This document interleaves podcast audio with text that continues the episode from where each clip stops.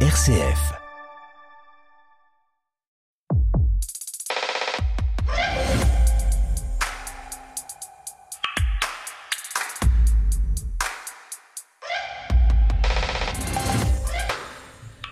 Bonjour à tous et bienvenue, bienvenue dans Effervescence, le magazine de l'étonnement culturel. Alors, cela ne vous aura pas échappé. Ce mercredi, c'était le 8 mars, journée internationale des droits des femmes. L'occasion de redire un certain nombre de convictions et de travailler toujours plus pour que hommes et femmes, chacun s'engage pour l'égalité des droits de tous. Et dans le monde de la culture, il y a du boulot, alors on en parle largement aujourd'hui. Avec moi, autour de cette table virtuelle, deux hommes et deux femmes. Allez, honneur aux hommes, on commence par eux. Stéphane Covio, bonjour. Bonjour Stéphanie. Vous êtes le fondateur de l'association Venez et Voyez qui emmène euh, les oreilles et pas seulement, hein, les, les, yeux aussi, du public au musée. Vous nous ferez voyager cette semaine jusqu'à Amsterdam et vous nous parlerez de deux artistes femmes, Alice Alika et Germaine Richer, et d'un artiste homme, mais pas des moindres, Vermeer. David Groison, bonjour. Bonjour. Vous êtes le rédacteur en chef de Phosphore, le magazine des années lycée, et on sait combien cette notion d'égalité homme-femme est précieuse pour cette jeune génération. Alors vous, dans votre besace, il y a une résistante, un peintre et un chanteur. La résistante, c'est Madeleine Riffaut, le peintre, c'est Picasso, et le chanteur, c'est Albin de la Simone. Du côté de Strasbourg, avec nous, il y a Laetitia Forgeau d'Arc. Laetitia, bonjour. Bonjour Stéphanie. Alors vous avez avec vous un livre sur le marché de l'art, mais vu par une femme, une exposition sur les biens volés pendant la guerre, et puis vous évoquerez aussi une œuvre de Camille Claudel. Enfin, à Lyon, patiente bien sagement Ingrid Blanchard. Ingrid, bonjour. Bonjour Stéphanie, bonjour à tous. Ingrid, vos choix cette semaine interrogent la maternité avec un très joli livre, mais aussi la relation père-fille avec un très joli film. Et vous nous parlerez d'une femme qui a su renverser un certain nombre de conventions, c'est Colette, dont on célèbre les 150 ans. Effervescence, une émission présentée par Stéphanie Gallet. Dans ce tableau, on voit deux femmes debout dans l'obscurité, manches retroussées, en train de commettre un crime. Tuer un homme allongé. Son regard terrorisé vous supplie de l'aider. Tant bien que mal, il s'accroche à une femme à sa gauche, la grippant au cou. La seconde, à droite, épée à la main, s'apprête à le décapiter. Une forte lumière semble venir de la gauche, rendant la scène encore plus dramatique, à l'image d'un Caravage. C'est Judith, à l'épée, qui donne son titre au tableau. Une jeune veuve, belle et riche, qui décide de tuer un général tyrannique, Holoferne. Une scène d'une grande obscurité et d'une immense violence, issue du livre de Judith, et ici repris par Artemisia Gentileschi. C'est un thème du pouvoir des femmes qui vient inverser les sexes et montrer des hommes dominés par elles à des fins morales ou humoristiques. Mais qui est Artemisia Gentileschi et pour découvrir l'histoire d'Artemisia Gentileschi, eh bien, précipitez-vous pour écouter L'Art, une affaire d'homme, le nouveau podcast RCF. Il est signé Sarah Benmoa. Il est né sur les fonds baptismaux de RCF en Berry et est disponible depuis le 8 mars sur le site et l'appli de RCF, mais aussi sur toutes les plateformes de podcast. Un podcast pour raconter l'histoire de ces artistes qui ont été bien plus que des muses ou des modèles. Beaucoup ont été oubliés, voire méprisés par les historiens. On les redécouvre aujourd'hui. Frida Kahlo, Rosa Bonheur sont mais qui connaissait Frida Kahlo il y a dix ans Qui avait seulement entendu parler de Rosa Bonheur il y a trois ans Aujourd'hui, à l'occasion du 8 mars et de la Journée internationale des droits des femmes et dans l'élan de ce podcast, Effervescence s'intéresse à des figures féminines marquantes du monde des arts et de la culture, artistes, autrices. Elles ont par leur travail, leur engagement contribué à faire changer le regard et les mentalités, faire le récit de leur vie, souligner la qualité de leur création, c'est rééquilibrer un tout petit peu la balance de l'histoire. Le boulot est énorme, mais il faut s'en réjouir, on progresse. Alors grâce aux chroniqueurs d'effervescence, coup de projecteur sur des femmes plus ou moins célèbres. Tu cherches la douleur, tu t'enivres de douleur, tu la fabriques, la douleur.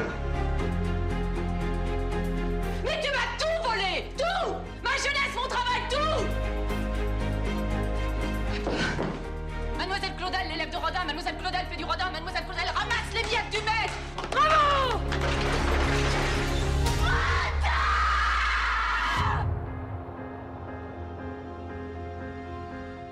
Mademoiselle Claudel est désormais un maître.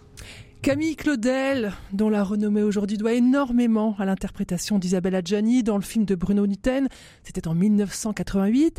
Laetitia, aujourd'hui, vous avez choisi de nous parler de Camille Claudel à travers son Sakuntala. C'est un très beau groupe sculpté en plâtre, il est exposé à Châteauroux. Il est exposé à Châteauroux et, ma foi, puisque j'y ai un petit peu habité, je ne savais pas à l'époque combien ce plâtre euh, était remarquable et exceptionnel. Il m'a toujours fasciné, je, vais vous le décrire très vite, mais le resituer un petit peu dans l'histoire de, de Camille Claudel. En fait, il fait partie des rares plâtres qui ont été rescapés, sauvés de sa propre destruction puisque à la fin de sa passion, de son histoire avec Rodin, euh, en 1892, hein, elle, a, été euh, son élève, sa maîtresse, sa muse pendant une dizaine d'années. À la fin de cette histoire, elle détruit tous ses plâtres. En fait, elle, explose. Hein, c'est un peu ce qu'on entend dans la bande originale que vous venez de, diffuser euh, avec ce cri "Tu m'as tout volé". Elle détruit tous les plâtres qu'elle a faits, sauf parmi les quelques rescapés, il y a le Sakuntala et ce Sakuntala, en fait, c'est le nom d'une histoire, en fait, d'un euh, drame hindou du 5e siècle, hein, très très connu, qui est magnifique de, de tension, de sensualité. On y voit un homme et une femme nus. Cette femme est assise et elle est penchée vers un homme qui est à genoux à ses pieds et qui est tendu vers elle. Et il y a euh, de la passion, de la tendresse, quelque chose de, violent et de désespéré. Ça raconte euh, les retrouvailles de ce couple hein, qui était mari et femme, un roi et sa femme, et qui ont été séparés par un sort. Voilà. Et cette tension, elle est extraordinaire, c'est magnifique. Il est de ce plâtre, il y a eu un, un bronze et puis un marbre qui se trouve au musée Rodin, que j'invite à voir. Je trouve que Camille Claudel, qu'on connaît comme la sœur de Paul, comme la maîtresse de Rodin, eh ben c'est elle aussi qu'on a envie de regarder et d'admirer et de ne pas oublier que les 30 dernières années de sa vie, à 49 ans, elle est internée. On sent pointer déjà cette folie hein, dans les phrases d'Adjani là que vous venez d'écouter. Elle est internée parce qu'elle implose en fait, parce qu'il y a trop de souffrance en elle, il y a eu trop de frustration et voilà, la fin de sa vie se passe dans un asile d'aliénés où elle va, elle va mourir au milieu de la Seconde Guerre mondiale. Voilà. Ce plâtre est à découvrir à Châteauroux. Moi, je suis toujours touchée par la fragilité des plâtres. Quelque chose de plus émouvant que dans les, pièces en, bronze ou en marbre. Stéphane, vous avez vous aussi choisi de mettre à l'honneur deux femmes, deux artistes. Alors, il y en a une qui est complètement inconnue et l'autre qui est reconnue par la critique, mais méconnue du grand public. Et cette dernière fait l'objet actuellement d'une splendide rétrospective à Beaubourg. C'est la sculptrice Germaine Richier. Mais avant d'évoquer cet immense artiste. Vous nous racontez l'histoire d'une peintre, je crois qu'elle est franco-polonaise, quasiment contemporaine de Germaine Richer, mais qui a vécu plus longtemps, c'est Alice Alika. Alors qui est Alice Alika? Alice Alika, c'est une, artiste que j'ai eu la chance de découvrir il y a deux ans, trois ans, euh, au musée d'art et d'histoire du judaïsme à Paris, dans l'exposition sur euh, l'école de Paris. C'est l'école de Paris, c'est ce groupe de peintres, hommes et femmes, d'ailleurs majorité d'hommes, venus d'Europe de l'Est, euh, souvent juifs, arrivés en France entre un peu avant la guerre 14 et puis après la guerre 14 et qui sont restés qui, ont fait partie des, de, de, des peintres, des sculpteurs, des artistes importants de cette période-là en France. Alice Alika, née en 1889 à Cracovie, à l'époque la Pologne n'existait plus, c'était l'Empire austro-hongrois. Elle a été formée sur place à l'Académie des beaux-arts de Cracovie par un grand peintre polonais qui s'appelle Pankiewicz. Et elle est arrivée à Paris en 1912 et elle a, elle a, découvert la modernité parisienne. Elle avait été formée à une, à une déjà quelque chose d'assez proche de la modernité française, euh, parce que Pankiewicz était une sorte d'impressionniste euh, polonais. Et puis arrivée en France, euh, la, la nouveauté c'était le cubisme. Elle, elle, a développé une veine cubiste. Et moi j'ai découvert sa peinture par un magnifique tableau cubiste euh, que j'ai vu lors de cette exposition, avec des couleurs extrêmement délicates, des ocres, des noirs, un motif de, de mandoline sur une table, quelque chose qui s'inscrivait vraiment dans, dans, dans le courant moderniste français. Et puis par la suite, elle a abandonné le cubisme, elle est, devenue plutôt réaliste, avec un réalisme moderne, avec une, euh, une, facture assez libre. Et puis, elle a évolué, elle a été connue, euh, elle a travaillé dans la décoration, elle a travaillé aux États-Unis, et elle a fait des choses tout à fait surprenantes qui ont été exposées cette fois-ci au musée du Luxembourg il n'y a pas longtemps. Et je dois dire que c'est un des avantages de la période contemporaine que l'on s'intéresse à des peintres femmes, et donc ça nous fait découvrir véritablement depuis quelques années euh, des, noms nouveaux et surtout des œuvres qu'on ignorait. Euh, elle, a, créé ce qu'elle appelle des romances capitonnées. Et ça, je trouve ça formidable. C'est plein d'humour, c'est plein d'esprit. Ce sont des petits tableaux qui sont faits avec des collages de tissus, avec du dessin, et elles reconstituent des scènes de danse, des scènes galantes. Et euh, c'est très charmant. C'est un autre pan de son travail. Ça fait moins sérieux que de la peinture-peinture, mais il y a vraiment beaucoup de choses à découvrir dans son art. Allez, changement complètement d'atmosphère, euh, Stéphane, avec Germaine Richer. Alors là, c'est une femme puissante et je crois qu'elle a une carrière qui dure 25 ans. Elle est, morte assez jeune. Hein. Et en 25 ans, elle a construit tout un, un univers autour de l'hybridation homme-nature. Et de la même façon qu'on a beaucoup parlé Rosa Bonheur en 2022, je crois qu'on va beaucoup parler de Germaine Richie cette année. Vous n'êtes pas d'accord avec l'hybridation homme-nature? Si, si, si, si, Mais avant tout, euh, j'ai vu l'exposition lors du vernissage la semaine dernière. Je suis sorti, mais époustouflé. Franchement, c'est une des plus belles expositions. C'est la plus belle exposition de sculpture que j'ai vue de ma vie. C'est mis en scène de manière éblouissante. Il y a un travail de scénographie, mais c'est la perfection. Euh, on ça se passe à Beaubourg. Hein. C'est à Beaubourg, au centre Pompidou. Euh, on a, on a un, accrochage plus ou moins chronologique qui correspond d'ailleurs aux différentes phases de son travail. Ça correspond aussi à la thématique de l'évolution de ses œuvres. Euh, toutes les œuvres sont sont mises en valeur. C'est un bonheur à visiter. C'est une démonstration de créativité. Moi, ce qui m'a frappé, c'est l'inventivité de cette euh, femme sculpteur. Euh, tout est intéressant. Euh, vous évoquiez l'hybridation. C'est-à-dire qu'à un moment donné de sa carrière, à partir de 1943, euh, elle va associer des formes d'insectes à des formes humaines. peu de temps avant, elle avait commencé déjà à associer des formes végétales. C'est une artiste qui, a un œil évidemment sur tout. Et puis en se promenant au bord de la plage, elle découvre des bois flottés avec des textures intéressantes ou parfois des eaux euh, transformées par l'érosion, euh, elle les récupère, elle met ça dans son, dans son atelier, et un jour, ça devient quelque chose qui fait partie d'une œuvre. C'est transformé, c'est moulé, et ça, devient le corps d'un animal, d'un animal qui est une euh, qui ressemble vaguement peut-être à une menthe religieuse ou à quelque chose comme ça, mais qui n'a que quatre pattes qui deviennent des membres. Ça devient un personnage. Elle appelle ça l'araignée.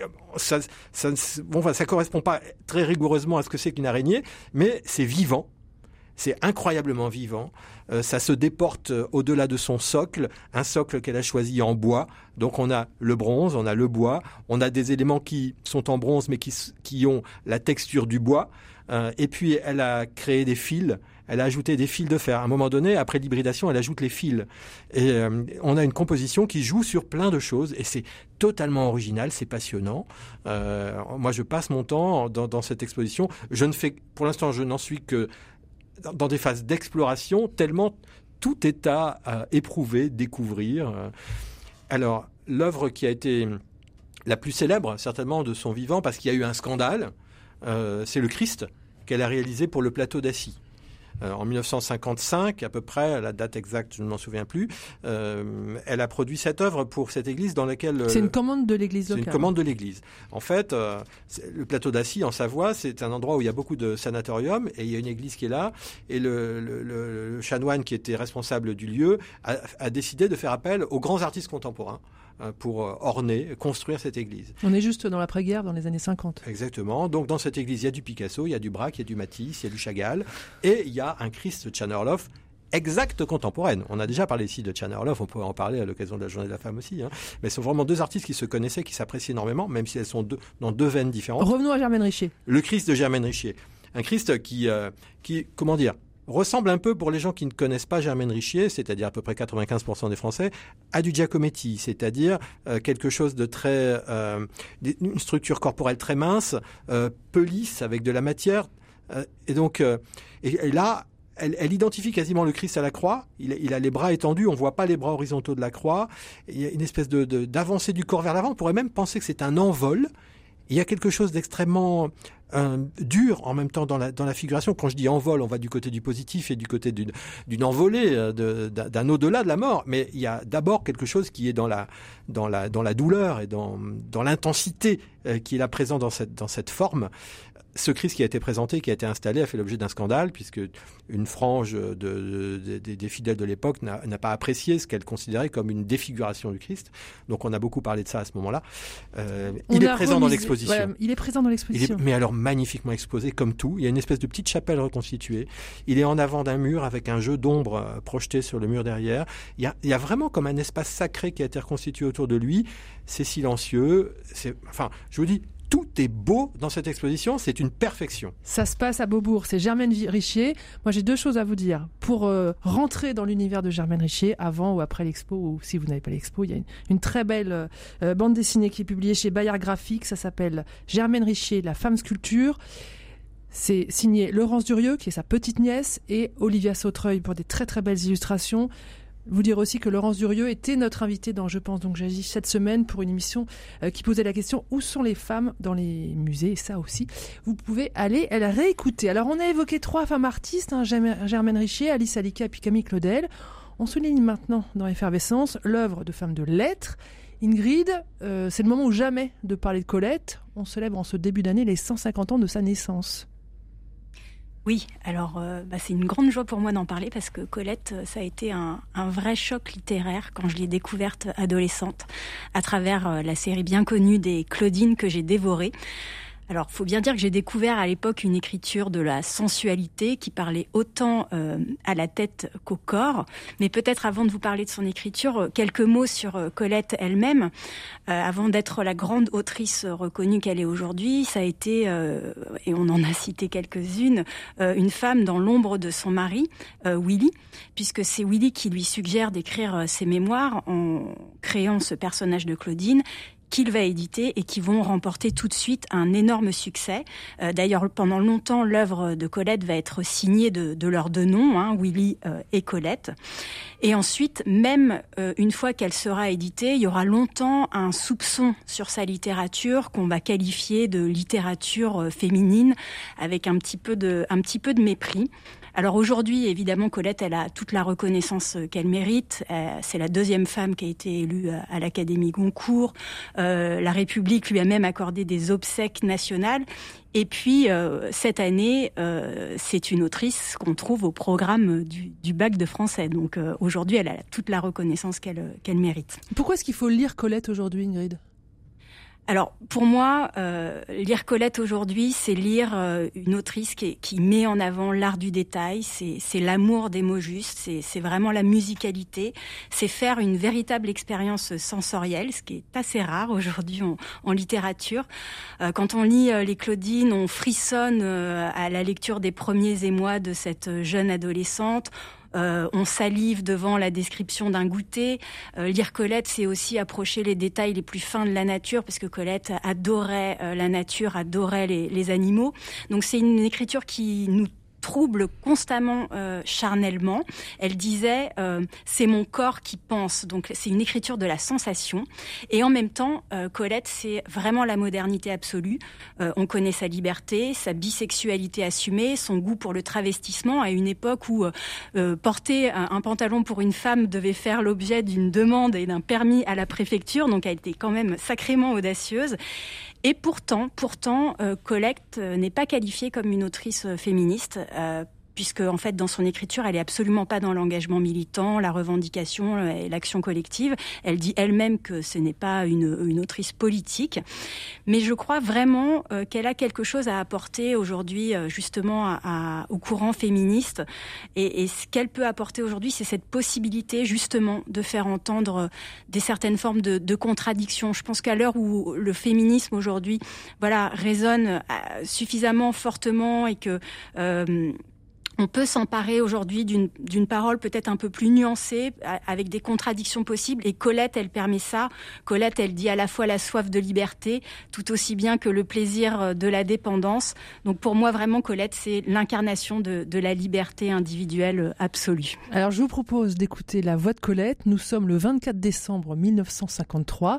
Elle est chez elle, face à son poste de télévision. Il faut aller voir les, les images hein, sur le site de l'INA. Elle adresse aux téléspectateurs son message personnel de Noël en lisant un texte de sa composition. Je n'oublie pas certains Noëls solitaires, submergés de larmes, saoulé d'insomnie dans ses draps froissés, le jeûne, le refus de contempler la lumière du jour. ah, c'est chagrin qu'ont les jeunes femmes.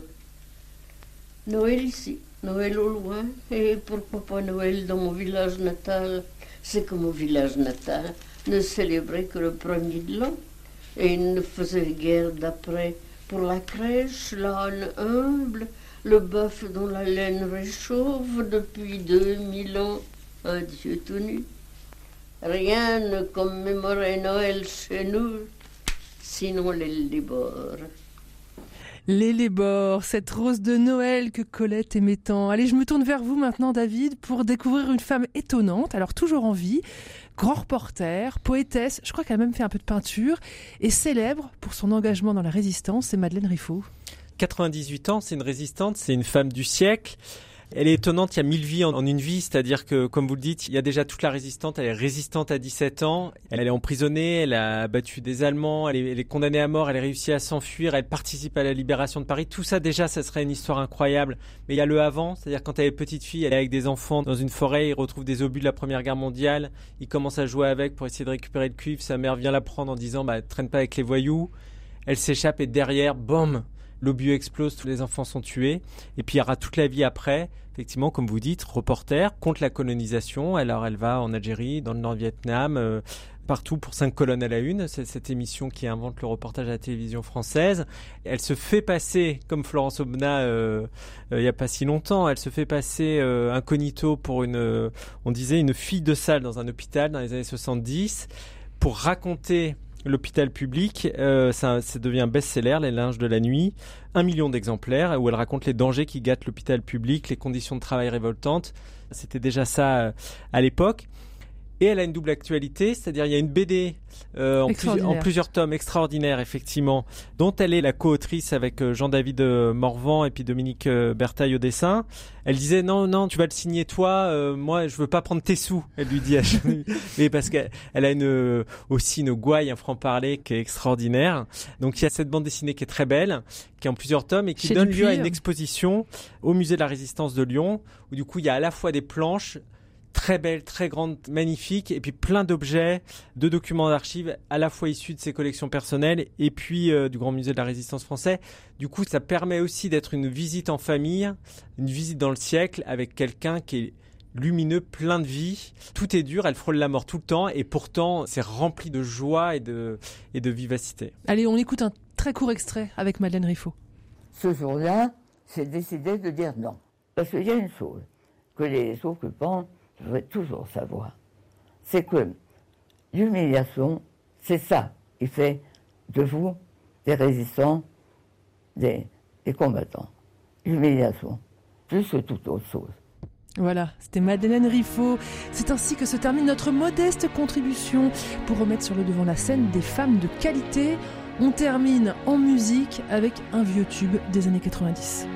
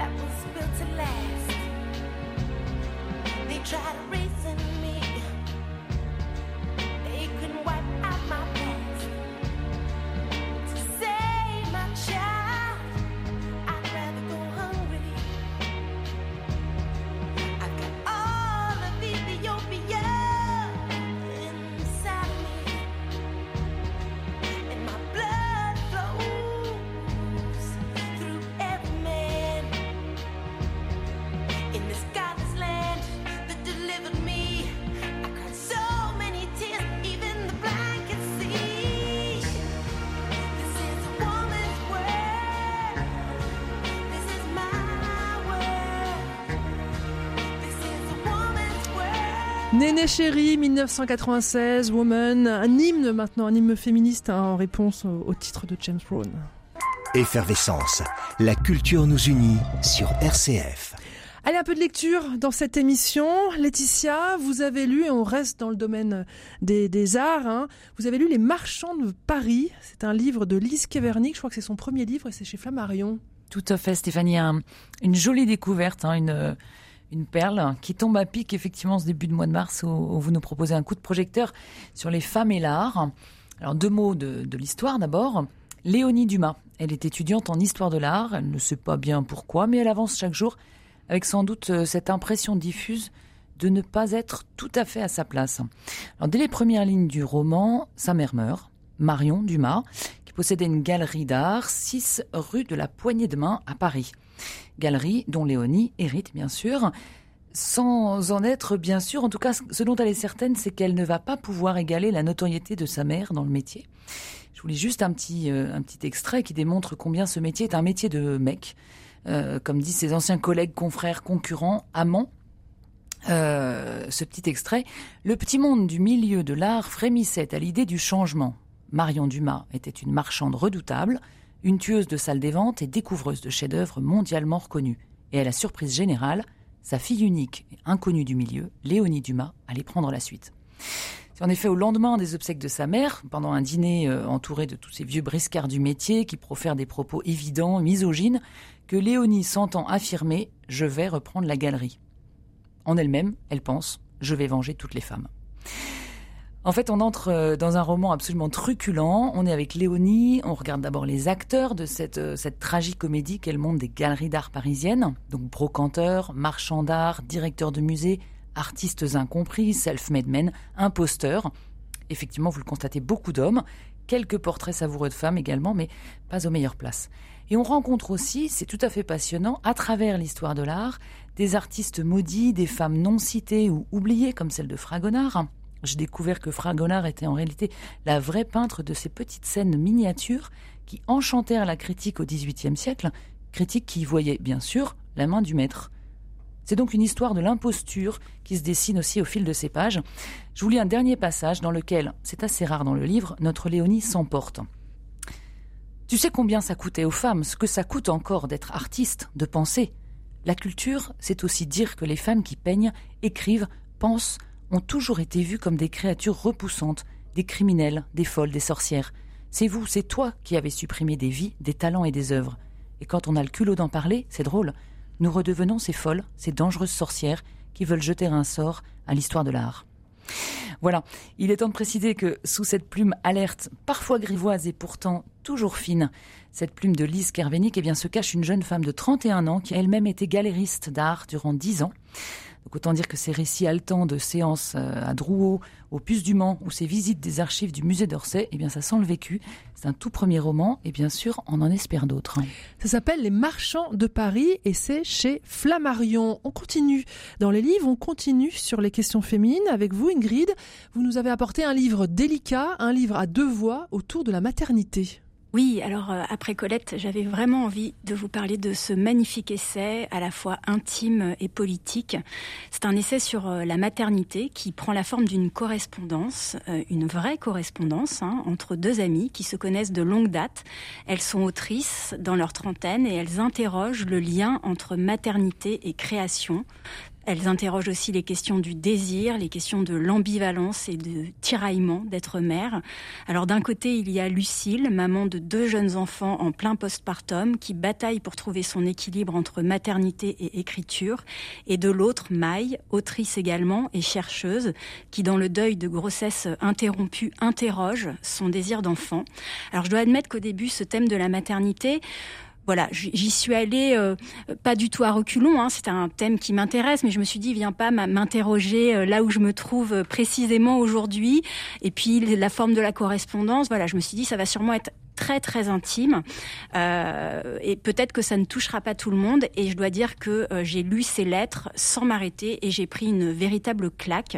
C'est une lecture qui m'a complètement bouleversée. Alors j'ai été d'autant plus percutée que ce point de la légitimité du sujet de la maternité, euh, les deux autrices l'interrogent frontalement pourquoi finalement ce sujet de la maternité peut paraître aux yeux de certains, certaines même féministes, un thème ennuyeux et mièvre? Pourquoi finalement on réserverait les grandes histoires aux hommes et on relèguerait cette question mineure de l'intime aux femmes. Et puis, euh, je me suis souvenu qu'il y a une autrice que j'adore, qui est euh, Annie Ernaux, et qui ne fait que ça, finalement, tout au long de son œuvre, écrire sa vie et nous dire que l'intime est universel, que l'intime est politique. Et je me suis dit que si j'avais été bouleversée par, euh, par ces lettres sur la maternité, c'est parce qu'au final, ces deux autrices, elles interrogent la maternité avec un grand M dans toutes ses dimensions, biologiques, bien sûr, le désir, mais aussi le non-désir d'enfant, et puis également la maternité comme métaphore de, la création artistique.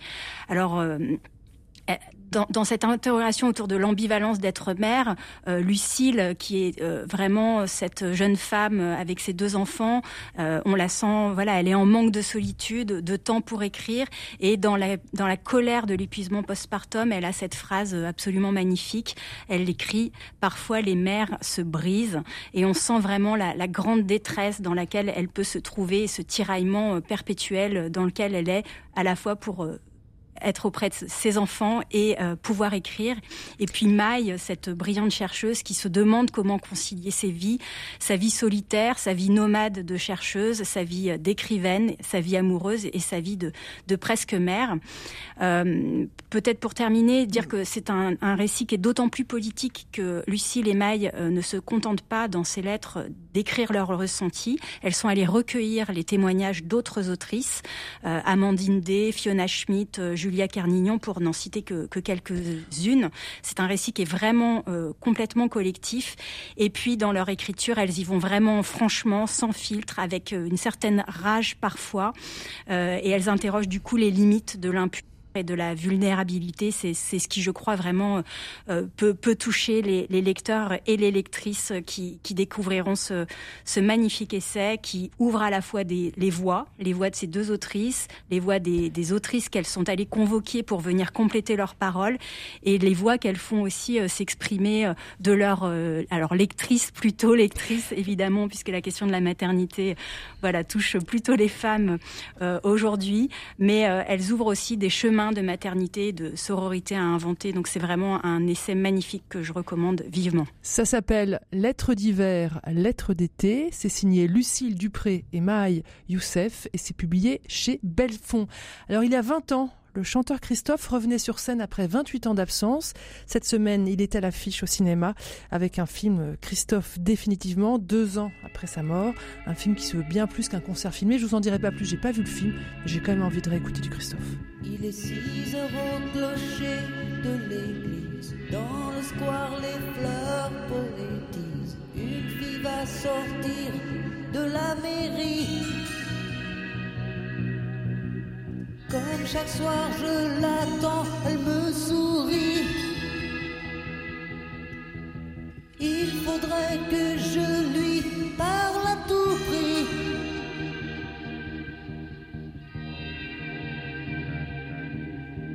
Je lui dirai les mots bleus, les mots qu'on dit avec les yeux. Parler me semble ridicule. Je m'élance et puis je recule devant une phrase inutile qui briserait l'instant fragile d'une rencontre, d'une rencontre. Les mots bleus, Christophe, et on me chuchote à l'oreille que c'est une musique de Jean-Michel Jarre. Merci d'écouter RCF, c'est Effervescence, le magazine de l'étonnement culturel. Cette semaine, David Groison, Ingrid Blanchard, Laetitia Forgeau d'Arc et Stéphane Covio. Effervescence quand la culture fait briller les yeux. Le 8 avril prochain, cela fera 50 ans que Pablo Picasso a quitté ce monde. Autant vous dire qu'on va beaucoup parler de Picasso cette année avec beaucoup d'expositions et d'événements prévus. David, vous ouvrez le bal avec une exposition originale au Musée de l'Homme. Une exposition qui tisse des ponts entre Picasso et la préhistoire. Oui, c'est une toute petite expo, euh, 240 mètres carrés, une quarantaine d'œuvres, mais qui est euh, vraiment euh, hyper intelligente. Et moi, j'avais pas compris ça, c'est-à-dire que les découvertes, l'authentification des premières euh, peintures préhistoriques, c'était au début du XXe, donc donc c'est à la fois l'aube de l'humanité, mais en fait, ça surgit au débuts du 20e et c'est une claque pour plein d'artistes et notamment pour Picasso qui tout de suite est intéressé pour ça. Et donc on voit euh, à la fois les il rentre en possession de moulages de la Vénus de l'Épugue qu'on peut voir aussi au à côté au musée de l'Homme euh, donc qui dont on a fêté le, centenaire de la découverte là euh, 1922 et d'un coup comment il s'empare? Donc la première partie de l'exposition c'est comment à partir de ces corps euh, féminins euh, venus de la préhistoire comment il s'en empare lui pour faire des corps qui où effectivement il y a presque il y a pas de tête et puis c'est vraiment la sensualité les volumes euh, lisses renflés de la féminité. Et il y a aussi quelque chose de très beau. Alors bien sûr les animaux on voit tous les animaux en, écho euh, des, peintures rupestres et puis et puis euh, lui comment en quatre traits trois traits il retrouve un geste quelque chose de la puissance du monde animal. Et puis il y a quelque chose moi que j'ai adoré. Je sais pas s'il faut y aller que pour ça, mais moi j'y retournerai bien que pour ça. C'est les petits cailloux qui prend sur la plage et qui euh, sculptent, qui gravent, comme à la préhistoire où effectivement ils utilisaient bah, ces matières euh, animales et minérales pour faire des œuvres d'art. Ils rajoutent des yeux, des petits nez, des bouches, etc. Et c'est d'une tendresse, d'une poésie, c'est hyper joli. Même un caillou par Picasso, bah c'est un Picasso et c'est super. Alors ça ça donne envie d'en faire autant euh, cet été euh, sur la plage, mais ça donne aussi envie de les contempler parce qu'il y a quelque chose là de la magie de l'enfance et la magie de l'art au fond, de quelque chose qui vient de l'aube de l'humanité jusqu'à aujourd'hui. Voilà, 240 mètres carrés, mais vraiment on n'y passe pas très longtemps, mais c'est un, temps euh, extrêmement intense. Oui, puis c'est peut-être l'occasion penser l'art préhistorique avec le regard de Picasso, c'est aussi se dire que ces artistes de la préhistoire, c'était de très grands artistes et pas uniquement des gens qui faisaient euh, deux trois traits au charbon. Euh. Parce que dans la salle d'à côté, par contre, il y a une très très grande expo art et préhistoire qui, qui aussi va continuer jusqu'en juin, qui est sublime sur l'art euh, rupestre et notamment il y a des grandes familles, moi j'ai appris ça aussi, des grandes écoles euh, d'artistes préhistoriques? préhistoriques et notamment dans les différentes façons de faire les chevaux, comment on les dessine Est-ce qu'on fait des sabots? Est-ce qu'on fait euh, un petit décroché euh, sous la patte qui donne l'impression du mouvement, etc. C'est-à-dire, on voit des écoles. Bon, en fait, il y a deux y a des expositions écoles... à voir. Oui, il faut passer la journée au musée de l'homme. C'est jusqu'au 12 juin, Picasso et la préhistoire. Euh, Stéphane, avec votre association Venez et Voyez, vous organisez des voyages à travers l'Europe pour découvrir les plus belles collections de beaux-arts. Et là, vous revenez d'Amsterdam pour une, une, exposition consacrée à Vermeer, une exposition sobrement sous-titrée, la plus grande exposition jamais réalisée, exposition de Vermeer 100 ans. Alors Stéphane, le voyage vaut-il le détour? Évidemment. Encore faut-il avoir des places. Oui, euh, j'ai cru comprendre sur le site que c'était compliqué. Réservé en quelques jours, mais on a réouvert quelques créneaux là ces derniers jours. Donc peut-être qu'aujourd'hui il reste de, de, de nouvelles possibilités d'acquérir des, des, droits d'entrée dans ce musée. Bah, c'est unique, c'est Bon, déjà, Vermeer est considéré par pas mal de gens comme potentiellement le plus grand peintre de tous les temps. Enfin, plusieurs personnes le croient. Alors, il y a d'autres théories, hein, mais en tout cas, il fait partie de ceux qui sont nominés pour. Hein.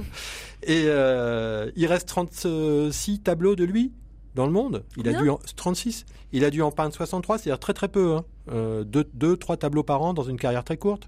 Et il y en a 28 dans l'exposition. Autant vous dire que c'est un corpus très conséquent d'œuvres de Vermeer. Alors moi, avec Vermeer, je vais directement vers ce que je considérais comme sa maturité, c'est-à-dire cette période, pas les tout des premiers tableaux, mais les tableaux dans lesquels on voit euh, une personne seule dans un intérieur, totalement dédiée à une action, avec un degré de présence à cette action. C'est le cas euh, de ce qu'on a au Louvre, la dentelière, euh, l'astronome. L'astronome n'est pas parti à Amsterdam, malheureusement pour les gens qui vont à l'exposition les Français se consoleront en allant au Louvre. Euh, mais par exemple, un tableau de Berlin qui se trouve dans l'exposition, c'est la jeune femme au collier. Elle est là, euh, chez elle.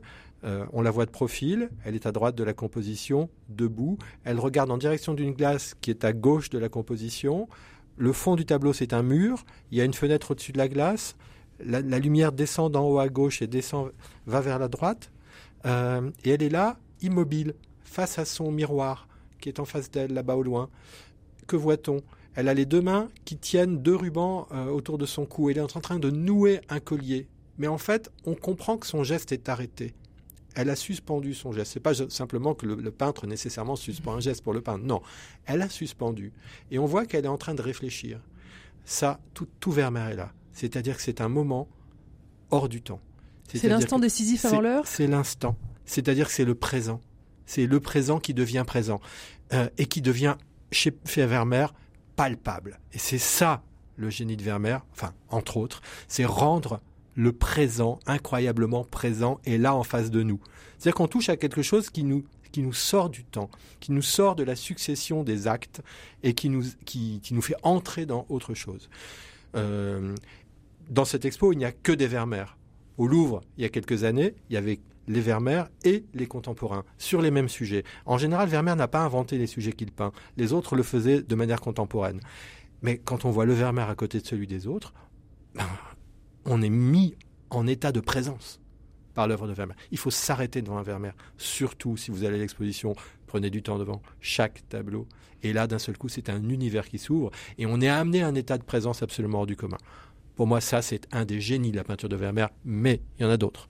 Ça se passe à Amsterdam, le musée le nom du Le musée Rijksmuseum. Rijksmuseum. Voilà, donc dépêchez-vous si vous voulez avoir des places.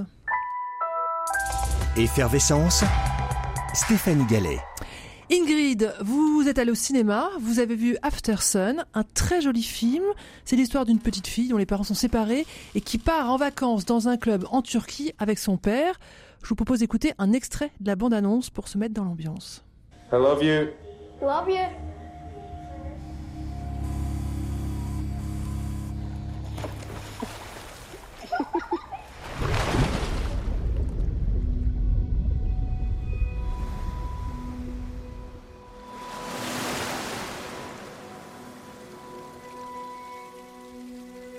Why don't you go over and introduce yourself?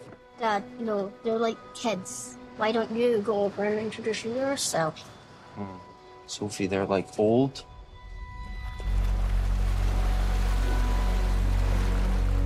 Think you'll ever move back to Scotland? No. Why? There's this feeling once you leave where you're from that you don't totally belong there again. You okay through there? Don't you ever feel like tired and down and feels like your bones don't work? Like you're sinking? We're here to have a good time, eh?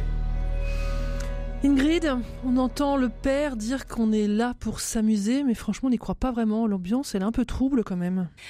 Oui, alors l'extrait que vous avez choisi, Stéphanie, il est, parfait et très éloquent sur euh, l'ambiance de ce film, parce que c'est toute la beauté justement de ce film, une oscillation permanente entre l'innocence de l'enfance, incarnée par cette jeune Sophie de 11 ans, et euh, une forme de mélancolie euh, proustienne.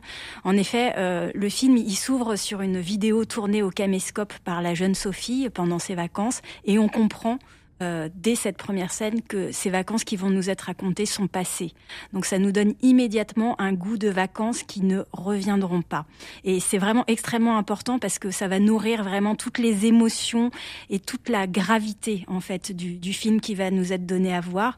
Alors euh, pour, pour peut-être dresser le décor, vous l'avez dit euh, Stéphanie, il se trouve dans un club de vacances en Turquie avec tout son folklore, sa piscine, ses karaokés, ses soirées dansantes. Sophie, elle a 11 ans, elle est plus tout à fait une enfant, elle n'est pas encore une ado. Et euh, du seuil de l'adolescence, elle observe les parades adolescentes, les premiers flirts au bord de la piscine. Quant à Callum, son père, il a la petite trentaine et on le prend pour le grand frère de Sophie.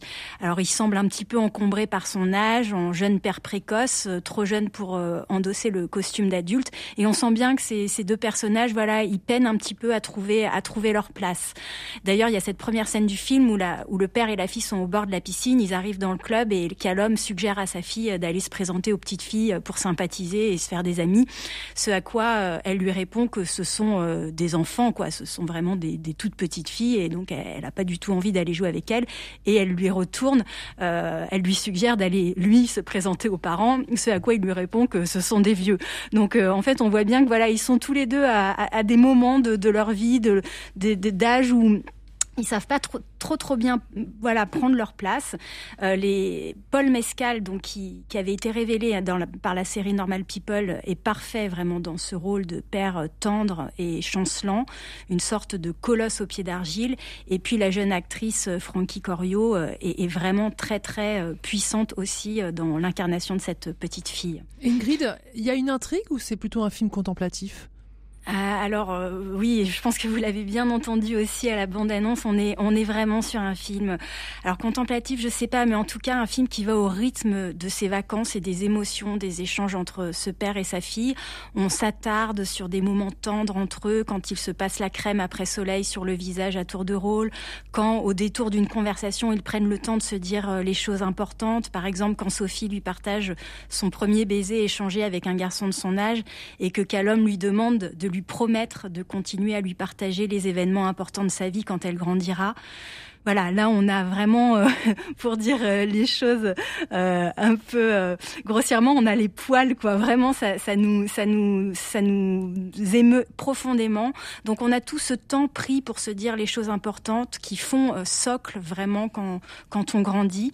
Et puis ces petites scènes anodines, elles nourrissent au fur et à mesure la tension dramatique du film. On a comme une émotion qui monte par petites touches, une forme de gravité, une forme de tension dramatique aussi.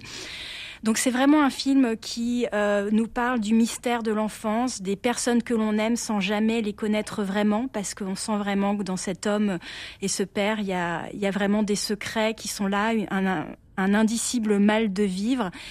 Et pourtant, euh, voilà, tout est beau, tout est tout est très puissant. C'est un film, euh, c'est un premier long métrage, et pour moi, c'est vraiment un, véritable diamant brut. C'est un film assez complexe, mais euh, qui, qui mérite vraiment d'être vu. C'est un très très beau film. Ça s'appelle After Sun.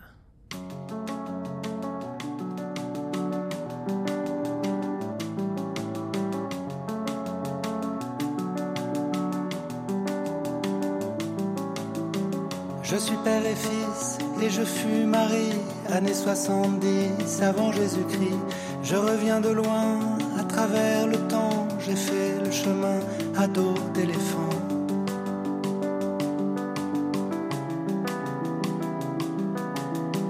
Mon cheveu farine et ma peau me ment, c'est une patine, c'est un ornement. J'ai bien aimé hier, bien aimé avant, mais j'ignore comment faire sans toi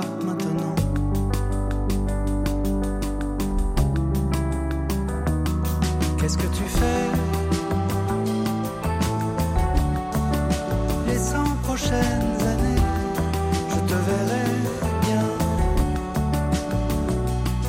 Qu'est-ce que tu fais?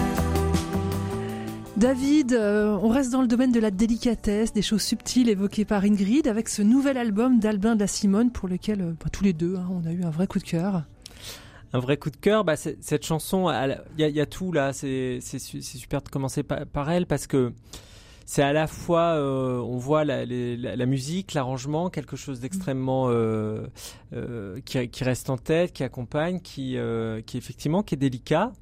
Euh, il s'est fait accompagner pour ça par, euh, comme arrangeur par Sage, qui est celui qui est aussi derrière les albums de Clara Luciani, de L'Homme Pâle, qui est euh, le, petit génie du moment de, des arrangements et qui a su trouver exactement la bonne dose pour, pour que sa voix, qui est, qui, qui est un peu limitée, qui va pas très haut, qui va pas très bas, etc., mais soit dans un écrin qui permette d'entendre et de vivre les, les émotions qu'il nous transmet. Et puis ces textes, ils sont très beaux aussi parce que c'est à la fois là euh, une chronique euh, du, du, temps, du temps qui passe, mais dès le début, il y a un petit accident parce qu'il nous dit je suis père et fils, je, je fus mari, années 70 avant Jésus-Christ. Ben non, c'est pas avant Jésus-Christ. et, et, du coup, il y a effectivement tout le temps ces, ces petits décalages euh, qui, qui, nous font tomber dans des petites failles euh, spatio-temporelles. Il y a, il y a des formules magnifiques. Euh, pour, pour moi, dans les cheveux blanchissent, par exemple, ça m'a plu. Mais mon cheveu farine, super beau mon cheveu farine dans cette chanson. Euh, je trouve d'un coup ça, ça donne euh, quelque chose euh, différent. Donc, il y a des très belles chansons sur euh, un amour qui qui, sort du lit quand, quand file enfile ses collants et c'est très joli. Il y a des choses drôles aussi pour être, pour être belles sur les mmh. injonctions comme ça de, de mère en fille et, et, qui sont assez contradictoires avec cette formule en disant il faut souffrir pour être belle et puis il faut être belle pour pas souffrir. Alors bah du coup qu'est-ce qu'il faut faire? Donc voilà. Et puis il y a une photo. Euh, vous savez mon goût de la photo, mmh. Stéphanie. Très très jolie euh, photo pour l'album. Très belle photo sur la, sur l'album, qui est une photo de lui euh, tout bébé dans les dans les bras de sa mère. Et c'est une chanson Petit Petit Moi qui fait écho à la phrase de Truffaut qui dit dans, les deux Anglaises et le continent, la, vie est faite de morceaux qui ne se joignent pas. Euh, c'est comment on se reconnaît ou pas? Il dit, il dit voilà la photo que je vois, cet enfant dans tes bras, je ne le connais pas. Tu dis que c'est moi, mais je te reconnais toi. Euh, et, avec cette poésie. D'une chanson qu'on a envie de faire écouter tous et toutes euh, à, à nos mères en disant voilà il a bien de la chance ce petit petit moi qui savoure en silence un moment dans tes bras qu'un jour il oubliera La photo que je vois, cet enfant dans tes bras, je ne le connais pas. Tu me dis que c'est moi. Je te reconnais toi, ta beauté lumineuse, hardie et valeureuse, heureuse, je ne sais pas. Il a bien de la chance, ce petit petit moi qui savoure en silence un moment dans tes bras qu'un jour il oubliera.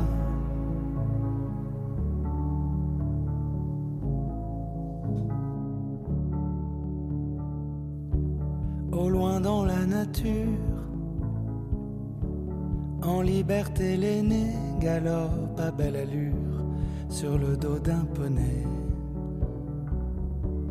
Et cet homme endormi,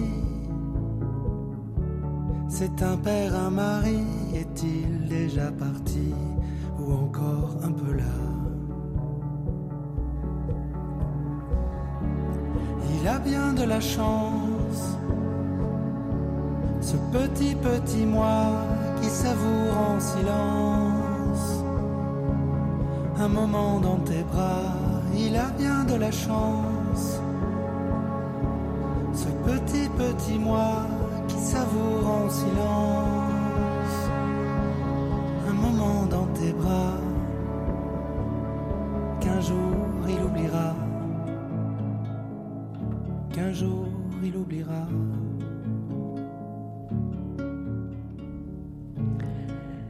Petit, petit moi, c'était Albin de la Simone, extrait de son nouvel album Les 100 prochaines années.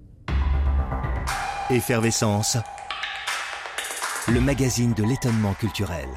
Et on termine cette émission en filant à Strasbourg, découvrir avec vous Laetitia une exposition consacrée au MNR. Alors MNR comme Eh ben MNR comme Musée nationaux récupération. Qu'est-ce que ça veut dire?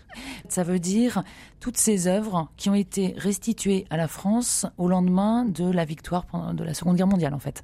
C'est-à-dire que ces œuvres qui avaient été dès 1940 euh, pillées évidemment dans les musées français, dans les galeries, mais aussi dans les appartements des familles juives ou des familles franc-maçonnes systématiquement pillées, décrochées, et toutes ces œuvres pillées convergeaient vers euh, le musée du jeu de paume à Paris, qui était, avant la guerre en fait, qui était le musée des œuvres euh, étrangères d'art moderne.